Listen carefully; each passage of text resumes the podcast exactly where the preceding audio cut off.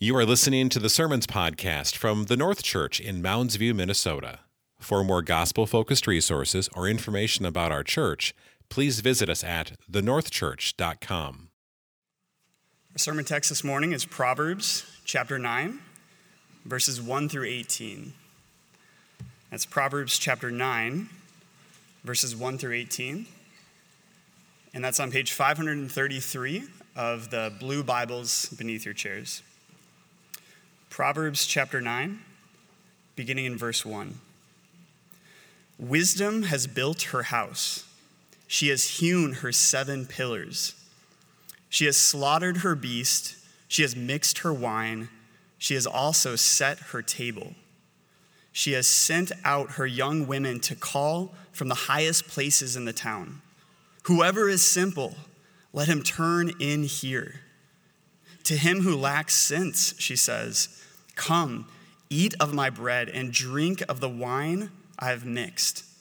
Leave your simple ways and live and walk in the way of insight. Whoever corrects a scoffer gets himself abuse, and he who reproves a wicked man incurs injury. Do not reprove a scoffer, or he will hate you. Reprove a wise man, and he will love you. Give instruction to a wise man, and he will be still wiser. Teach a righteous man, and he will increase in learning. The fear of the Lord is the beginning of wisdom, and the knowledge of the Holy One is insight. For by me your days will be multiplied, and years will be added to your life. If you are wise, you are wise for yourself. If you scoff, you alone will bear it. The woman folly is loud, she is seductive and knows nothing. She sits at the door of her house, she takes a seat on the highest places of the town, calling to those who pass by, who are going straight on their way. Whoever is simple, let him turn in here. And to him who lacks sense, she says, Stolen water is sweet, and bread eaten in secret is pleasant. But he does not know that the dead are there, that her guests are in the depths of Sheol. Let us go to the Lord in prayer and ask Him for help. Lord, would you please open our eyes that we may behold wonderful things in your law and lead us to wisdom Lead us to yourself and to your Son, who is wisdom incarnate. In Jesus' name, amen. My wife Johanna and I and our five children were privileged to live in Scotland for two and a half years. And one of the things I appreciated about Scottish culture and British culture in general is its acute attention to details regarding the environment around you, the warnings and the cautioning of the environment around you. I'm speaking specifically of the signs, the yellow signs that were everywhere in the town that we lived in, St. Andrews, cautioning or warning pedestrians like myself with these three words mind your head. And they were everywhere across St. Andrews because the town buildings were 15th century buildings uh, and sometimes earlier than that. And in the building that I researched in for two and a half years, in a place called St. John's House, which was from the 14th century, every hall, corridor, and door had posted yellow signs of mind your head because of the low clearances. To give you an idea how low some of these doorways and hallways are, uh, there's a bed and breakfast right on, near uh, the Bay of St. Andrews. And I went one time just to see how low it was compared to my height. And the top of the door reached my shoulder. And I thought, surely this place was built in the times of the hobbits. Uh, and you would have to actually literally bend down to enter this bed and breakfast. And the same thing with St. John's house. I had to bend down literally in just one place from the 11th century, which was a home for monks. I had to bend down every time into the un- Undercroft, the name of that place, to get clearance so I wouldn't bonk my head against entrance. And yet the, the sign was there mind your head. I'm grateful those signs were there because even though it was inconvenient at first, in my first weeks there in St. Andrews, to constantly bend down to avoid hitting my head, because of those reminders, I never once, as far as I know, hit my head. But I had, if I it, had I ignored those signs to not mind my head, I would have surely hit my head. In our text this morning, in Proverbs chapter 9, God graciously gives us a warning, actually, several warnings. A very serious warning, in fact. Mind your spiritual head and heart. Beware of Lady Folly's feast. The warning is crystal clear in this chapter. There's no mistake here. So to speak, there are yellow signs everywhere in this chapter. Mind your head. Failure to heed this warning in this chapter will not merely give you a goose egg on your head, but it can damage, injure, and destroy your life, even your very soul. Paying attention to the warning signs in this chapter, therefore, is crucial for our spiritual life and flourishing. The question is this Will you and I heed the warnings in this chapter? This is the final sermon in our series in the book of Proverbs that's gone from chapter 1 now to this final chapter, chapter 9, this first section of Proverbs. This closing chapter of this first section concludes with a striking image, a metaphor of two women personifying wisdom on one hand and folly on the other, both offering their respective feasts for all people to attend. This chapter is the culmination of all the various themes that we've encountered in the book of Proverbs. Themes such as pursuing wisdom, obtaining the fear of the Lord, the virtue of listening to counsel and to wisdom and to reproof. And this chapter is a continuation and a recapitulation of all those themes in one package in this chapter. And it is also a continuation of the previous chapter from last week's sermon, a personification of Lady Wisdom herself now with the contradiction of Lady Folly and her feast. Chapter 9, then, is a final and urgent appeal to listen to wisdom and to avoid foolishness at all costs. And that's the main point of this sermon. Listen to wisdom and avoid folly at all costs. This chapter makes it really clear that there are only two options either life or death. The warning signs are so clear that the reader of this chapter will mind his spiritual head and see that Lady Wisdom's feast is the obvious and right choice. Here's the reality only one of these feasts is authentic and the real deal, while the other is a counterfeit feast. It's a fake, it's a sham. Lady Folly is a master con artist, and she's masquerading her feast as a viable option but the author here, the divine and human author, say, no, beware, mind your head. This is counterfeit. This is a sham. And worse, it will devastate and destroy the life of whoever partakes of this feast of folly. The decision is so obvious in this chapter that to choose folly and sin instead of wisdom is utter nonsense and madness. So let's look at this chapter in two sections. This section, this chapter is divided into two sections, verses 1 through 12, is the feast of Lady Wisdom, followed by verses 13 through 18, the second section, which is the feast of Lady Folly. As we look at the feast of Lady Wisdom in verses 1 through 3, keep in mind that this is personification. This is an inanimate object, wisdom, being personified as a human being, as a lady in this case. And there's going to be several metaphors at play, which we'll uh, have some time to, to point out and tease out a little bit in a moment. Look at verses 1 through 2 with me. Verses 1 through 2 describe Lady Wisdom's diligent preparation for her feast. As you look at your text, look at verse 1 and verse 2. Do you notice the six actions of Lady Wisdom? What are they? Wisdom has built, she has hewn, she has slaughtered, she has mixed, she has also set, and she has sent. Lady Wisdom is illustrating how wise people live just by her industry and her diligence there. Wise people take initiative and are diligent.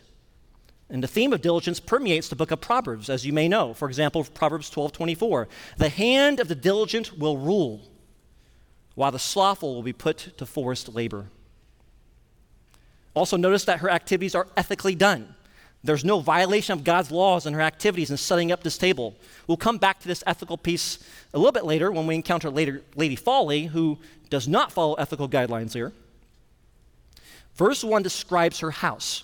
Look at verse 1. Wisdom has built her house, and she has hewn her seven pillars. So, what is the significance of seven pillars here, the number?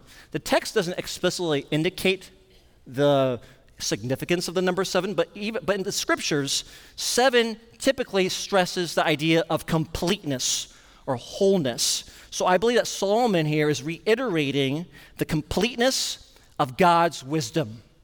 God's wisdom has no flaws to it. There's no faults, there's no crack lines in these foundations or in the pillars here. The wisdom of the Lord is absolutely perfect. And this is the draw and the appeal to wisdom. Verse 2 describes the menu of the feast. The menu, look at verse 2, she has slaughtered her beasts, there's meat, and she has mixed her wine. So imagine a table full, in a 21st century way, of course, imagine a table full of your favorite meats here grilled chicken, prime rib, juicy ribeye steak, roasted lamb, grilled salmon, and more. These metaphors represent the wealth and the health that wisdom provides and the benefits it bestows on those who feast on this rich, luxurious menu. And verse 3 is the giving of the invitation to Lady Wisdom's feast. Listen to the invitation follow along as I read verse 3. She has sent out her young women to call from the highest places in the town. It's a public invitation. All are invited to come. Notice that the word highest places in a town corresponds to something that we saw in the sermon last week from Proverbs 8, verse 2 where she places herself on the heights. In other words, there's a public visibility here of wisdom's invitation. All of us in this room are invited to partake at wisdom's table, no one excluded. As we move on to the next section, verses 4 through 6, verse 4 makes it clear that the feast is specifically for those who lack wisdom. This invitation is for those who are simple. This is a key phrase in, in the Proverbs. The invitation to eat and drink in verse 5 is one of full participation in entering into the world. Look at verse 4 and 5 as I read. Whoever is simple, let him turn in here. To him who lacks sense, she says, Come, eat of my bread and drink of the wine I have mixed. Do you notice the threefold exhortation there in verse 5?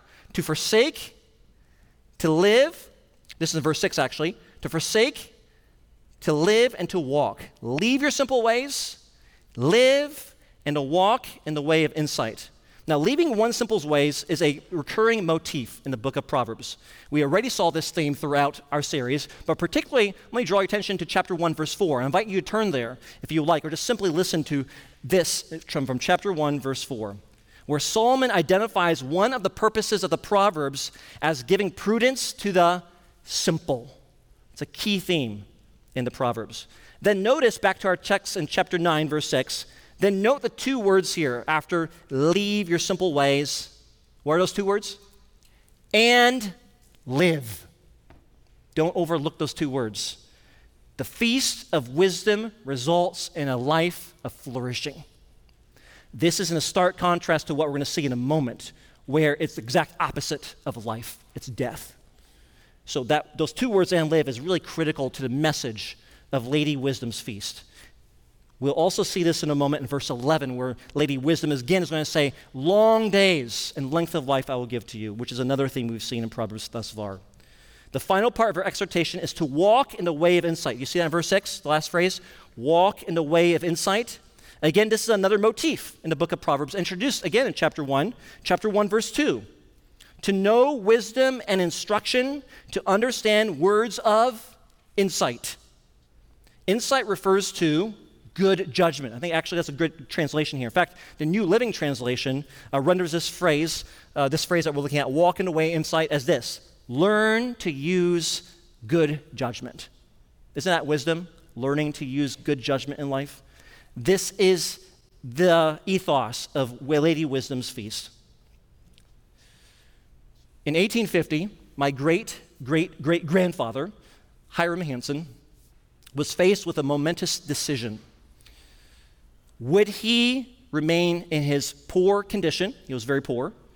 Or would he discover gold in California?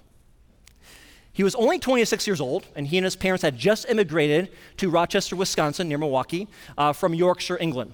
Very poor family. And he was ruggedly determined to change the course of his life from poverty to not poverty. So he set his mind on his goal and he embarked on a quest for gold in California. This is a year after the 49er rush, 1849. In 1850, he goes out uh, with the hope that he would obtain enough gold to buy a land and farm and start a family. So he went out in 1850, was there for three years, diligently mined for gold every day for three years. Until he came back, he was successful and did find gold. He found $2,000 worth of gold. Um, that's the value back in 1853. The value today of that gold is $77,000. And he took part of that gold and he bought a farm uh, or bought 160 acres of land in north uh, East Iowa called Old Wine, Iowa, built a dairy farm, had a family, and was you know, successful the rest of his life. And that farm remained in Old Wine, Iowa, all the way to, eight, to 1965, the Hanson farm. What Hiram Hanson discovered was a feast of gold. And he was singularly focused on achieving his goal and then enjoying the benefits of that gold, which he did. This morning, this text is inviting each of us to a quest, not for gold, like Hiram Hanson, but for something infinitely more valuable than physical gold the perfect wisdom of our God. God Himself invites us to receive His wisdom in this chapter and to feast on it and to partake of its benefits. Wisdom's feast is like finding gold. God's wisdom brings true spiritual wealth, joy, and satisfaction in this life. God's wisdom is the real deal. It's not counterfeit, it's not fake. So, the question for you is this Are you feasting on true wisdom that comes from God? Do you habitually feast on the Word of God, which is the wisdom of God? Does your life resonate with the ambiance of wisdom in every facet of your life? Brothers and sisters, feast voraciously upon the Word of God. Engorge and satiate yourself with the wisdom, the rich feast of the Word of God. Drink deeply from the Word and be filled with God. Take and eat it and be enamored with God as you feast upon wisdom. I encourage you to regularly and intentionally read through your Bible so that you are being filled with a feast of wisdom and with a knowledge of His will in all spiritual wisdom and knowledge. You will find only in feasting on wisdom complete joy and deep satisfaction only in God. Well, there's more. In verses 7 through 12, we have a section that is a break in the narrative, it seems, but still connected to the ethos of Lady Wisdom's feast. This is a section of practical guidance, answering the question how do you eat at Wisdom's feast? That's a good question. Okay, what's the big deal, Lady's feast? Lady Wisdom's feast. The question is how do we eat it? How do we enter the door and embrace Lady Wisdom in her feast? Wisdom is not merely intellectual, academic, or theoretical. True wisdom is always applied to practical living, and so it is in verses 7 through 12. So then, how does wisdom apply practically in verses 7 through 12? Two answers here. Number one, to be humble and teachable. That's verses 7 through 9. And then verse 10, to fear God. And then these two components are what it means to be wise. And verses 11 and 12, then it will explain the benefit that wisdom's feast brings. So now let us look one at a time at these components. Follow along as I read verses 7 through 9. Whoever corrects a scoffer gets himself abuse, and he who reproves a wicked man incurs injury. Do not reprove a scoffer, or he will hate you. Reprove a wise man, and he will love you.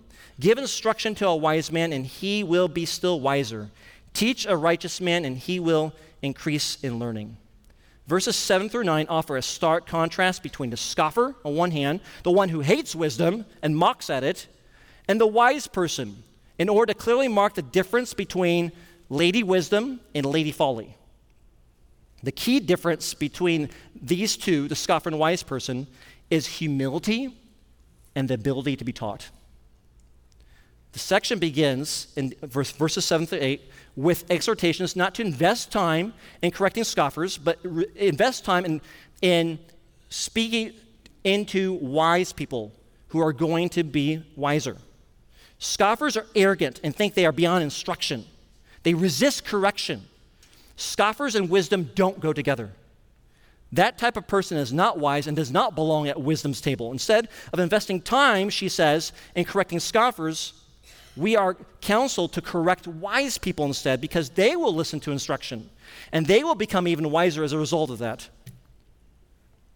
But there is another message, I believe, in verses 7 through 9. By marking the difference between scoffers and wise people, the text is communicating to us that if we want wisdom, then we must welcome reproof and instruction. As hard as that may be, that is a quality of wisdom. So, how should you feast on wisdom? By being teachable in your growth and sanctification, so that you can grow even more in wisdom. We are not to reject correction or rebuke like the scoffer does, but instead, the way of wisdom always goes through reproof and correction.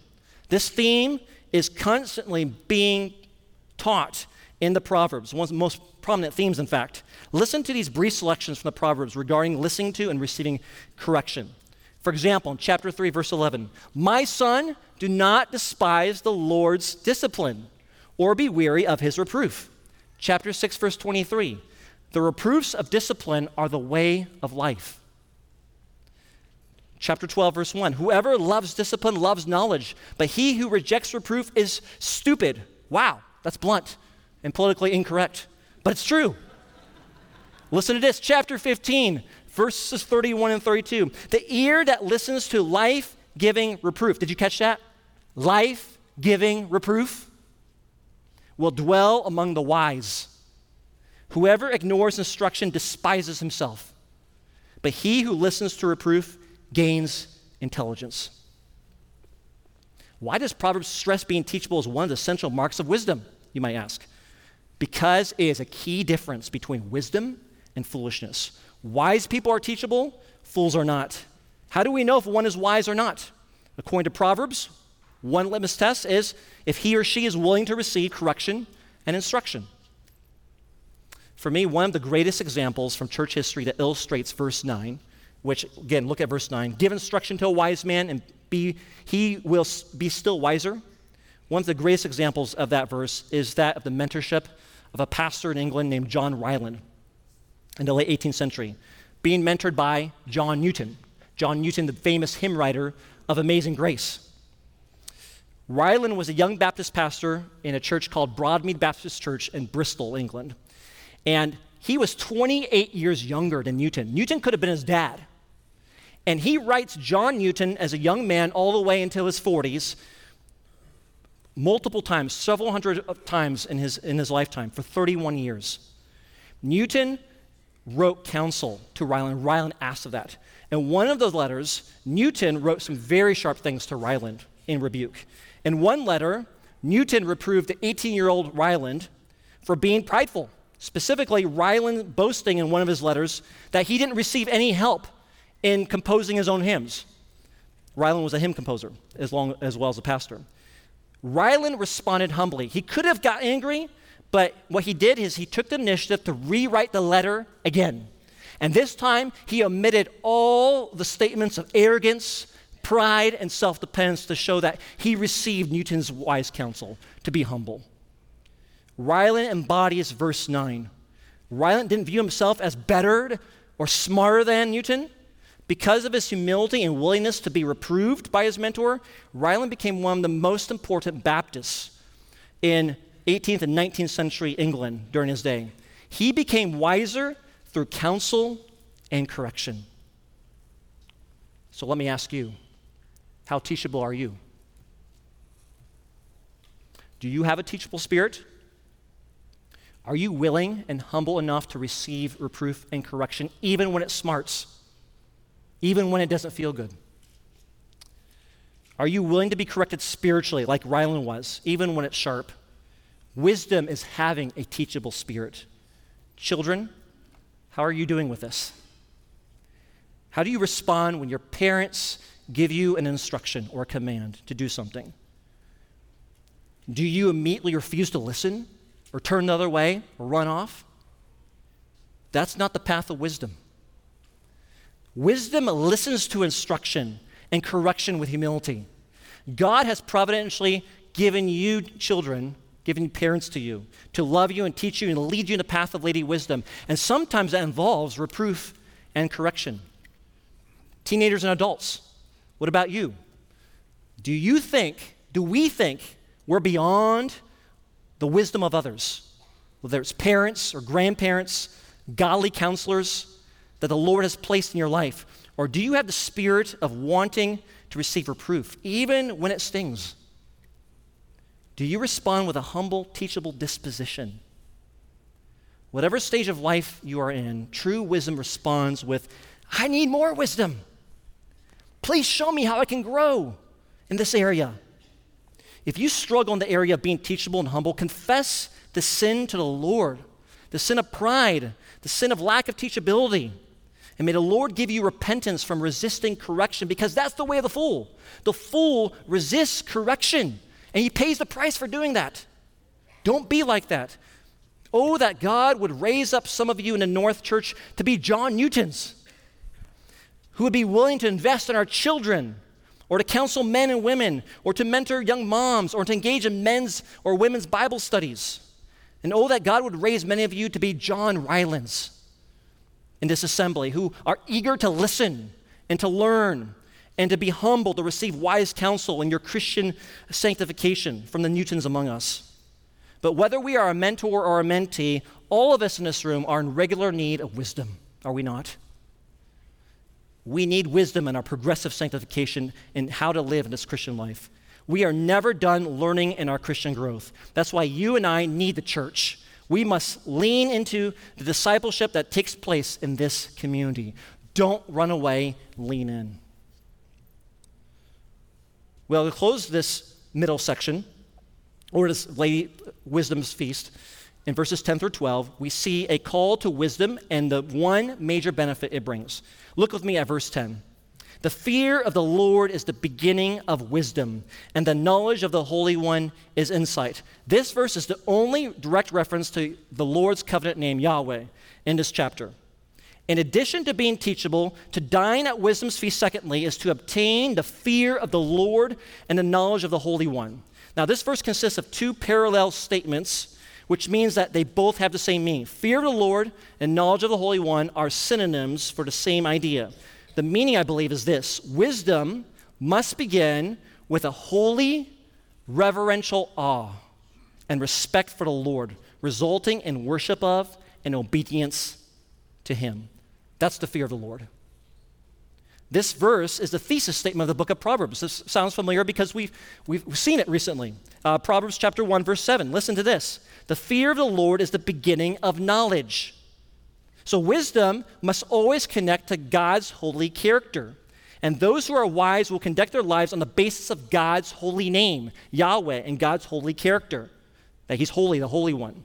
Wisdom then is seeing and knowing God as who He is, the covenant keeping holy God, and living in conformity to His character and His words.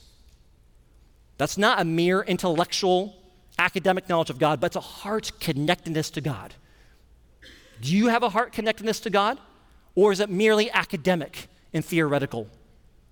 This heart connectedness to God is obtained only by trusting, obeying, and worshiping God. Do you know God in this way? And in verses 11 and 12, identify the benefit of wisdom here. Lady Wisdom speaks here and echoes the personification given in Proverbs 3, verse 2, and verse 16 in regards to the blessing of fearing the Lord and obeying his law.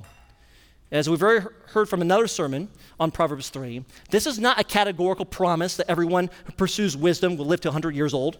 Listen to this promise here. For by me, Lady Wisdom says, your days will be multiplied and your years will be added to your life.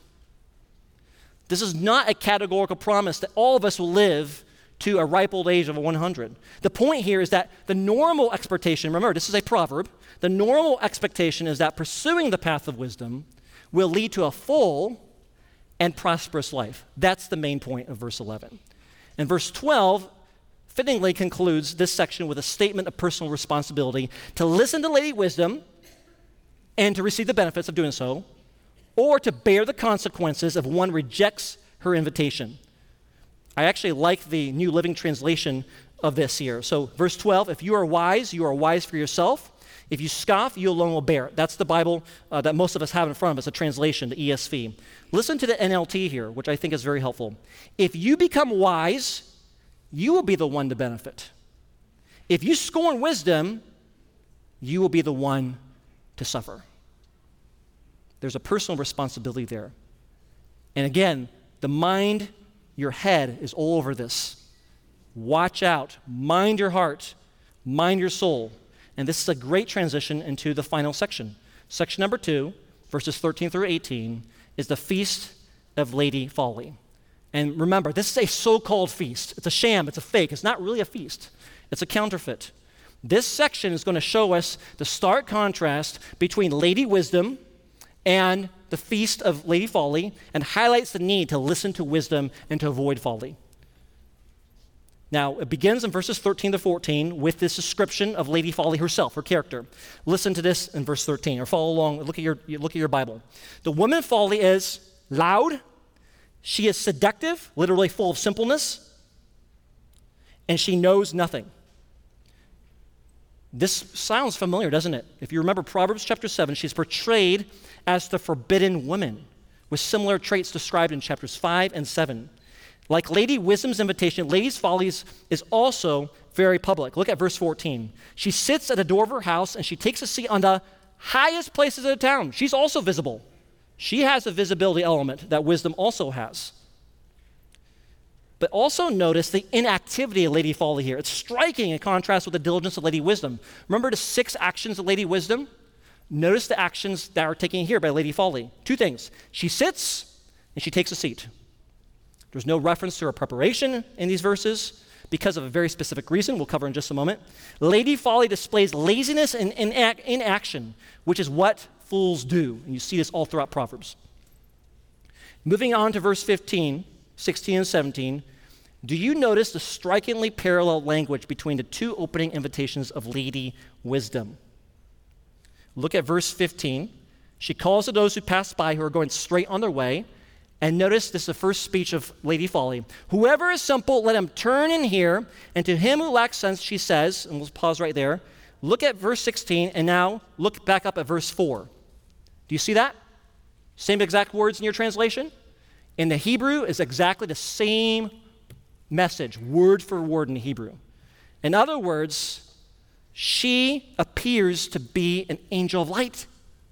She appears to be the real deal. She appears to be valid.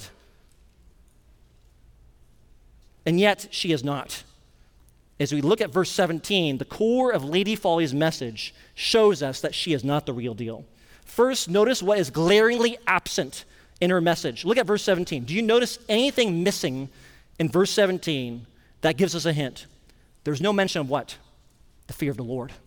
No mention of the fear of the Lord. No mention of the knowledge of the Holy One. What she is offering is a feast without God, a life without God. And we know from the Proverbs that attempting to live a life without God is futile and even dangerous. Secondly, notice what is present in her message. So, what is absent is the fear of the Lord. What is present in her message is her unethical obtained feast. Look at verse 17. Stolen water is sweet, and bread eaten in secret is pleasant. Whereas Lady Wisdom ethically and diligently prepared her feast, Lady Folly resorts to theft, to stealing, that is why there's no reference to her preparation. She steals for the meal. The menu of this feast is stolen goods.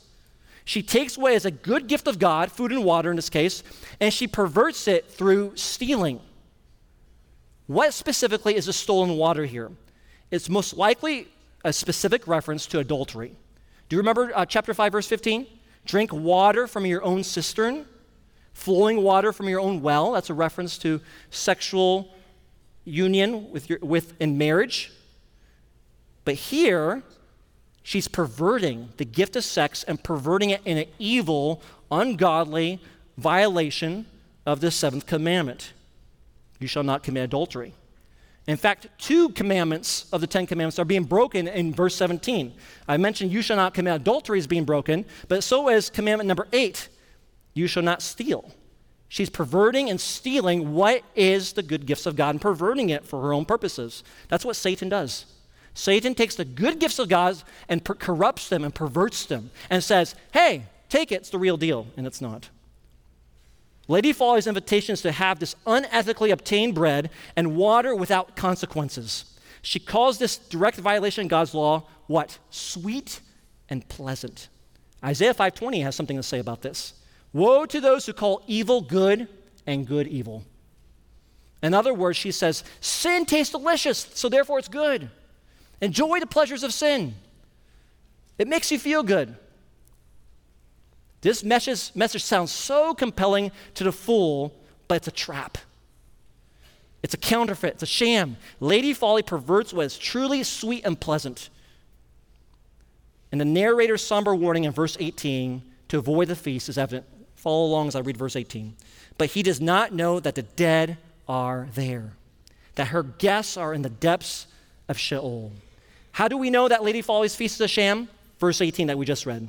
The fool is clueless that Lady Folly is a con artist and that her feast is a counterfeit. This counterfeit feast leads to one's death. Spiritual death and judgment from God is the ultimate end of those who choose to feast on folly. I want to go back to verse 17 for a moment as we apply this. What Lady Folly is offering in verse 17 is an ancient tactic of the old enemy, the devil. Lady Folly is the mouthpiece, I believe, of the devil himself. This tactic goes all the way back to the fall of man in the Garden of Eden. The tactic to deceive people to see sin as pleasurable. It's attempt to get people to see themselves as gods and to dethrone the one God and place self on that throne. Sin at its core is just that it's rebellion against God's reign. And that is what Lady, offer, Lady Folly is offering here in verse 17 to dethrone God.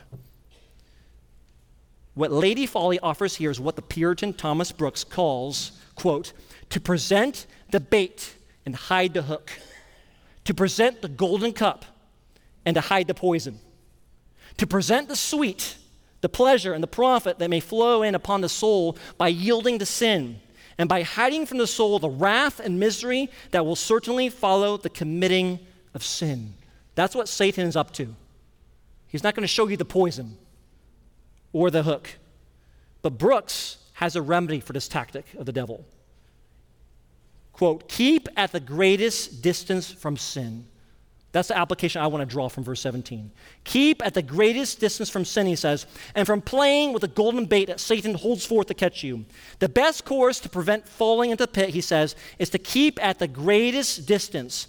He that will be so bold as to attempt to dance upon the brink of the pit may find by woeful experience that it is a righteous thing with God that he should fall into the pit.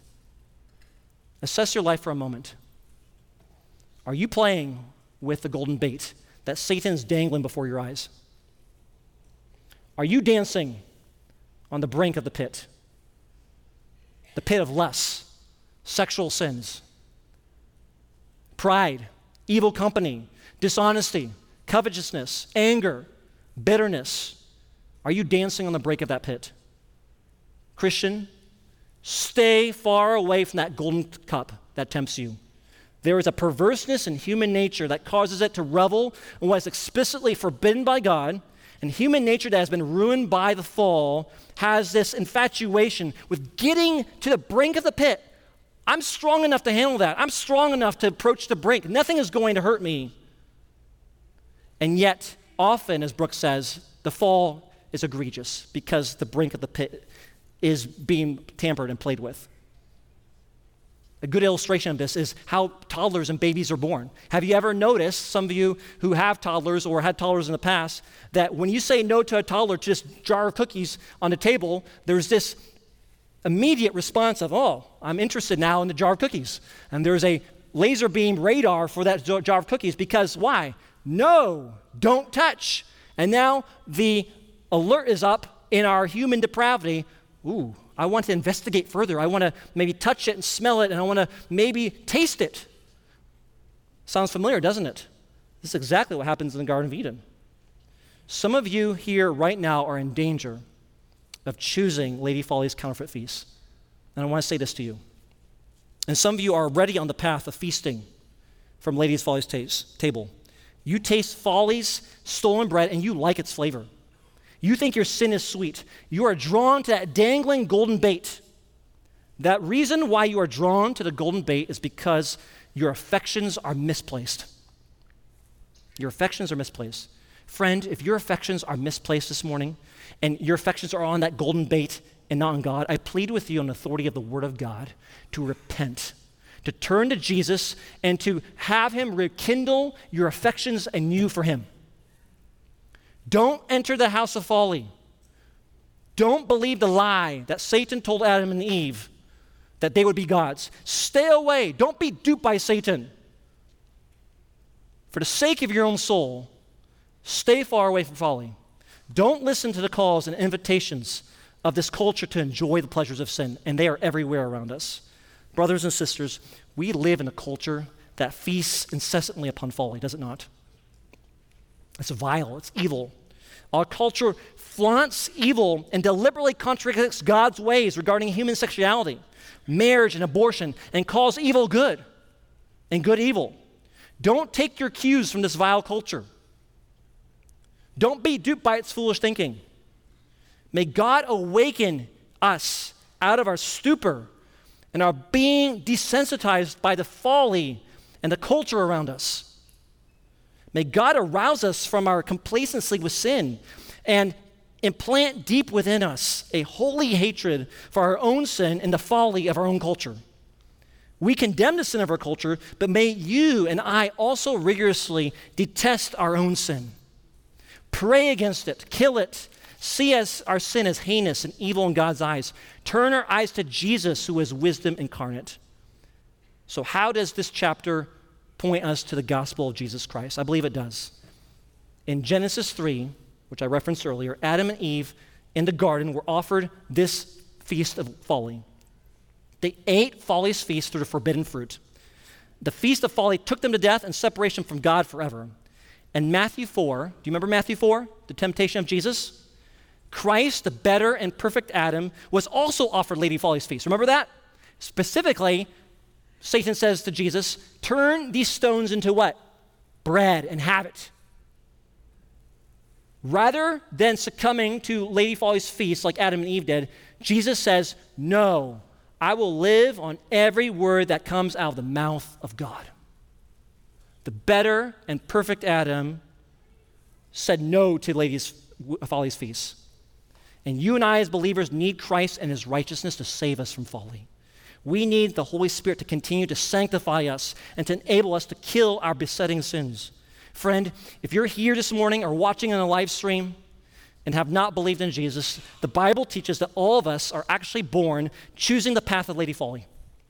We're all sinners, Paul says in Romans 3. All of us have sinned and come short of God's glory. Yet Jesus Christ is perfect wisdom incarnate. He died on the cross, we're going to celebrate at the table in just a moment. So confess your sins if you are an unbeliever. He is faithful and just to forgive you your sins if you confess and repent. Jesus, as perfect wisdom, is the way to God, the way to life eternal, and spiritual wisdom. And there is one more way in which this chapter, I believe, points us to Jesus Christ. As Lady Wisdom was the host of our feast, Jesus is the host of the marriage supper of the Lamb in Revelation 19. He is the living bread himself. In just a moment, when we observe the Lord's table, will remember that he sacrificed his own body and blood as the bread of life. Wisdom's feast here points us to the ultimate glorious feast that all of us as believers will celebrate one day in heaven. And it will be a glorious, what a glorious feast it will be in heaven. Amen? It will be glorious not merely because there will be good food and good fellowship, there will be that, but it's primarily be glorious because of the host himself, the Lamb of God. So, brothers and sisters, this text is calling us to true wisdom, To whom are you turning for wisdom this morning? Are you going to the world for what it offers and calls wisdom? Or are you going to God and His Word for wisdom? Let us feast on the wisdom from God that reveals, that reveals through His Word. Let us humbly receive wisdom from God and from others He has sovereignly placed in our lives. And let us keep at the greatest distance from sin and from playing with the golden bait that's dangled in front of us. Sin and the world are counterfeits that can never satisfy. Only Jesus, wisdom incarnate, satisfies your appetites. So walk in wisdom. Follow Jesus every day by hating your sin and loving Him. As we follow Christ, He's going to enable us to walk in wisdom to know his will and all spiritual wisdom and knowledge, Colossians 1, and to teach and admonish one another in our congregation in all what? Wisdom. May the Lord enable us this morning to daily persevere and to feast on wisdom and to avoid folly. Let us pray. Our Father, we are in desperate need of wisdom. So we humbly ask in faith for you to fill us with spiritual wisdom. Lord, may we see your ways as perfect, wise, and satisfying. Help us to taste and see that you only are good. Increase our affections for you. Awaken us out of our stupor and our being desensitized by the folly around us. Lord, arouse us from our complacency with sin and implant deep within us a holy hatred for folly. Cause us to persevere in spiritual wisdom until the day we are ushered into the very hall of your heavenly banquet and feast with you forever. Amen. Thank you for joining us for this episode of the Sermons Podcast from the North Church. For more information about our church or resources to help you deepen your walk with Christ, please visit us at thenorthchurch.com.